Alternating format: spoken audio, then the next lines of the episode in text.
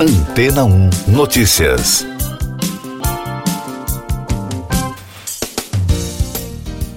Bom dia! Um estudo de cientistas da Agência de Segurança da Saúde do Reino Unido mostrou que pacientes com a varíola dos macacos podem transmitir o vírus, em média, até 4 dias antes que os primeiros sintomas apareçam.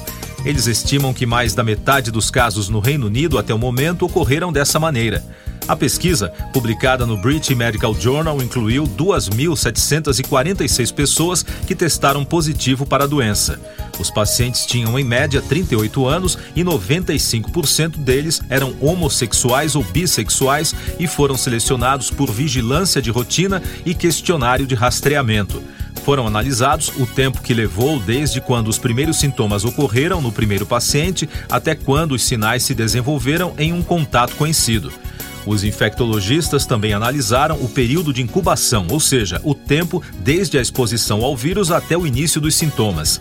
A equipe descobriu que levava, em média, quase 8 dias para os sintomas aparecerem depois que o paciente foi exposto aos sintomas pela primeira vez, mas muitos contatos próximos foram infectados bem antes das primeiras manifestações. O resultado deverá ajudar a desenvolver ou melhorar as estratégias atuais para conter o avanço da monkeypox. Mais destaques das agências no podcast Antena 1 Notícias. O primeiro-ministro de Israel, Yair Lapid, parabenizou o oponente Benjamin Netanyahu pela vitória nas eleições. Os resultados finais da votação desta semana confirmaram o retorno do ex-primeiro-ministro graças a uma forte aliança de direita que conquistou 64 dos 120 assentos do parlamento.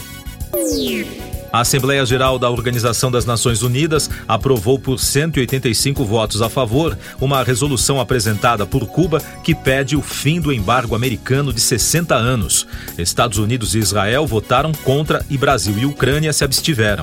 É a terceira vez desde 1992 que a mesma resolução é aprovada.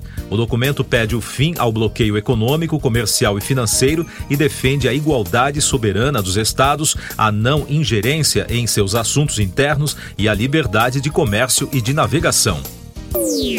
O primeiro-ministro do Paquistão, Imran Khan, foi baleado na canela durante um protesto. Segundo um assessor do político, várias pessoas ficaram feridas. Khan foi levado para o hospital. Ele liderava uma marcha de protesto em Islamabad para exigir eleições antecipadas. O primeiro-ministro Shehbaz Sharif condenou o tiroteio e ordenou a abertura de uma investigação imediata. Entrou em vigor na quinta-feira um acordo bilateral sobre energia nuclear entre Estados Unidos e México. O Departamento de Estado dos Estados Unidos informou que irá aumentar a cooperação em segurança energética. Este é o primeiro acordo bilateral para a cooperação nuclear pacífica entre os dois países. O documento abre caminho para a transferência pacífica de material nuclear, equipamentos e informações dos Estados Unidos, entre outros requisitos de não proliferação.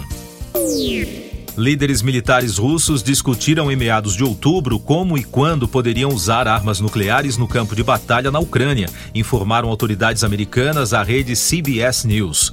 O presidente russo Vladimir Putin não teria participado das reuniões. A Casa Branca afirmou ter ficado cada vez mais preocupada nos últimos meses com o potencial uso de armas nucleares no conflito.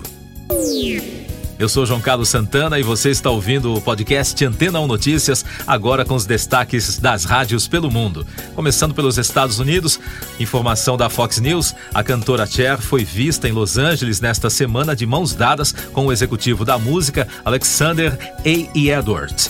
A ícone da música de 76 anos e o homem de 36 foram vistos saindo de um jantar no Craigs, antes de seguir para uma boate. A dupla estava acompanhada pelo rapper Tiga.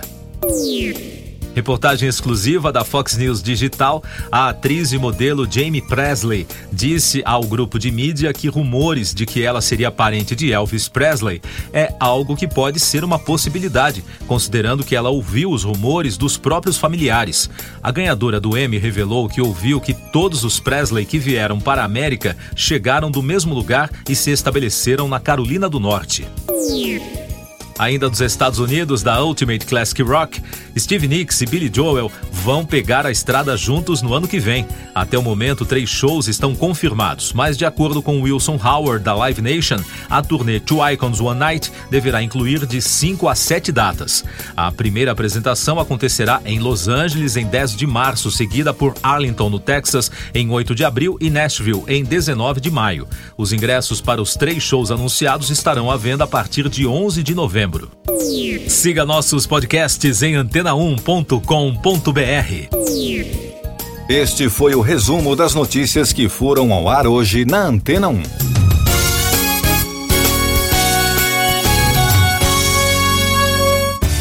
Depois de tanto conteúdo legal, que tal se hidratar com água Rocha Branca?